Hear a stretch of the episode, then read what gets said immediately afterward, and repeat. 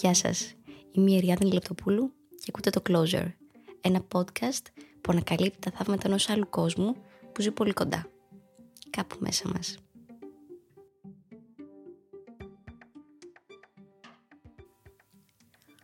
Ο πιο εύκολος και γρήγορος τρόπος για να καταστρέψει κανείς τη ζωή του εξακολουθεί να παραμένει αυτός του να μπει σε μια σοβαρή σχέση με το λάθος άτομο. Η επιλογή συντρόφου είναι μία από τις πιο δύσκολες δουλειές που μας ζητήθηκε ποτέ να φέρουμε εις πέρας. Και είναι και μία από τις πιο σημαντικές δουλειές, γιατί το άτομο το οποίο θα μοιραστούμε το κρεβάτι μας ή τη ζωή μας, οφείλει να είναι επιδέξιο κάτωπτρο, ιδάλλως θα μας παραμορφώσει. Περίπου η μισή από εμά τα θαλασσώνουμε εξαιρετικά σε αυτή την αποστολή.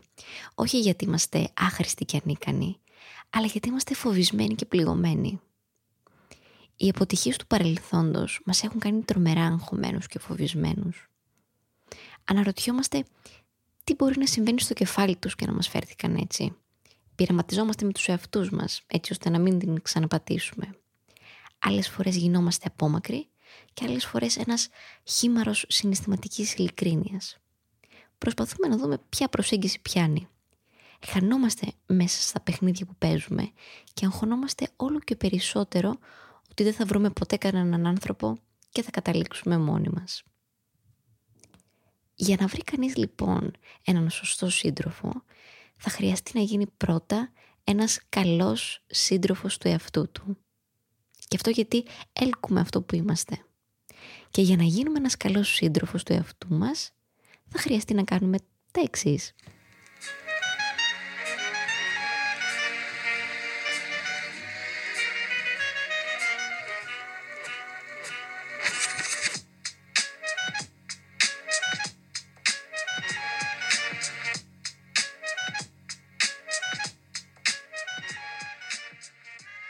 Για αρχή, να είμαστε ευτυχισμένοι singles. Δεν μπορούμε να ελέγξουμε πότε θα έρθει το κατάλληλο άτομο στην ζωή μας. Αλλά αυτό που μπορούμε να κάνουμε σίγουρα είναι να απολαύσουμε την διαδρομή μέχρι να συμβεί αυτό. Αυτή είναι και η πρόκληση. Στο να σταματήσουμε να βασίζουμε την ευτυχία μας στο πώς και πότε θα πάρουμε το συγκεκριμένο αποτέλεσμα και να εστιάσουμε στο πώς μπορούμε να επεκτείνουμε την ζωή μας και τους εαυτούς μας. Το να βρούμε έναν σύντροφο είναι συχνά αποτέλεσμα αυτής της επέκτασης. Αυτό που κάνουμε πολύ συχνά είναι να υποτιμάμε την συντροφικότητα των φίλων μας ή της οικογένειάς μας και χρειάζεται να την βάλουμε στο ίδιο επίπεδο με μια σχέση. Να επενδύσουμε στις φιλικές μας σχέσεις.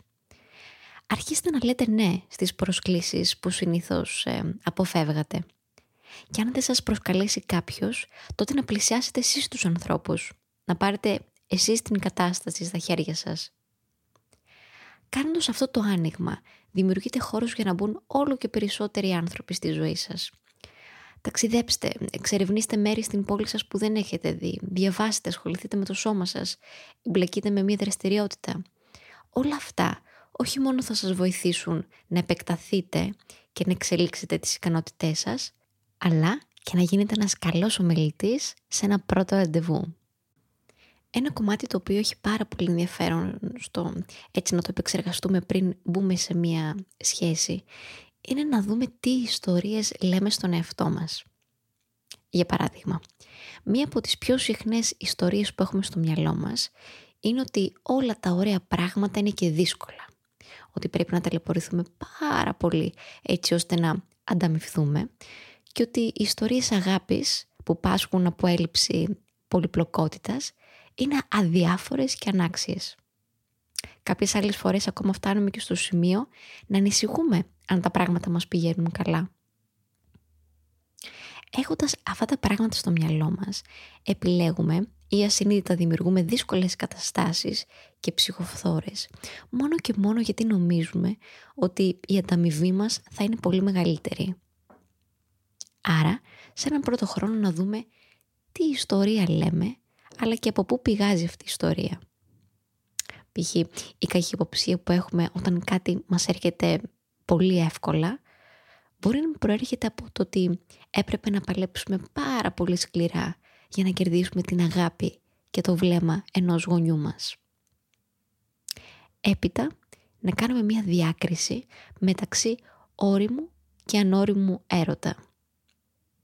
Ο ανώριμος έρωτας είναι μια σταθής κατάσταση που πάλεται από την υποτίμηση στην εξειδανίκευση, από το λιώνω στο δεν αντέχω άλλο και όπου η αίσθηση ότι βρήκαμε επιτέλους την απάντηση έρχεται ταυτόχρονα με το συνέστημα ότι πρώτη φορά νιώθουμε τόσο χαμένοι και μπερδεμένοι.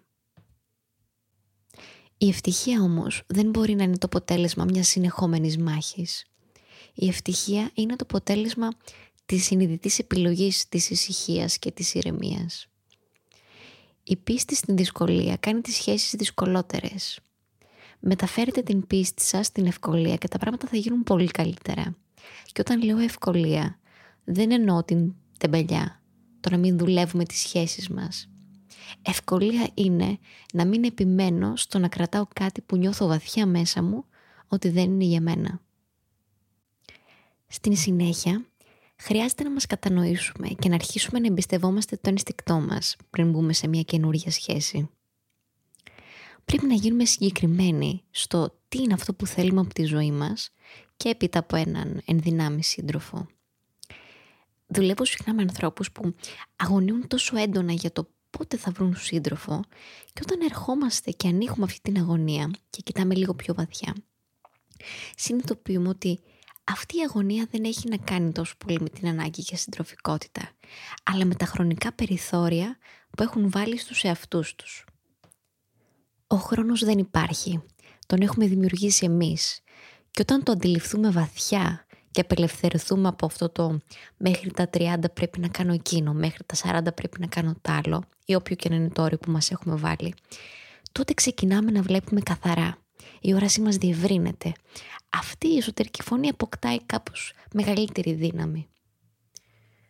Πόσες φορές έχετε αναρωτηθεί πώς θα ήταν εάν εμπιστευόσασταν το ένστικτό σας και φεύγατε με τις πρώτες αντενδείξεις; Αν κοιτάξετε λίγο πίσω, θα δείτε ότι αυτά που σας απομάκρυναν και οδήγησαν στον χωρισμό ήταν πράγματα που είχατε δει από το πρώτο κιόλας ραντεβού. Και τέλος, για να γίνουμε καλοί σύντροφοι του εαυτού μας, πρέπει να μας συμπαθήσουμε και να μας αγαπήσουμε λίγο περισσότερο. Οι πληγές του παρελθόντος μας έχουν δώσει μια καταστροφική τάση να βλέπουμε τα λατώματα του εαυτού μας και να έχουμε μια αφύσικη πίστη στον άλλον. Έτσι, μπορεί να μας πάρει καμιά δεκαριά χρόνια να φτάσουμε τελικά στο συμπέρασμα ότι απλά δεν άξιζαν τον κόπο και ότι τελικά δεν είχαμε εμείς το πρόβλημα.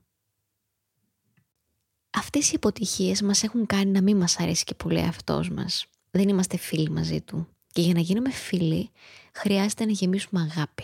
Και αυτή η αγάπη έρχεται συνήθως με τη συγχώρηση. Να μας συγχωρήσουμε για την αδυναμία μας να φύγουμε νωρίτερα. Για τα πράγματα που κάναμε λάθος. Για το ένστικτο που δεν ακούσαμε. Να μας συγχωρήσουμε γιατί πολύ απλά τότε δεν ξέραμε. Δεν έχουμε γεννηθεί γνωρίζοντας πώς να ζήσουμε και πώς να φτιάχνουμε σχέσεις οφείλουμε να δεχτούμε ότι υπάρχουν ορισμένα μαθήματα να αντλήσουμε από τον έρωτα.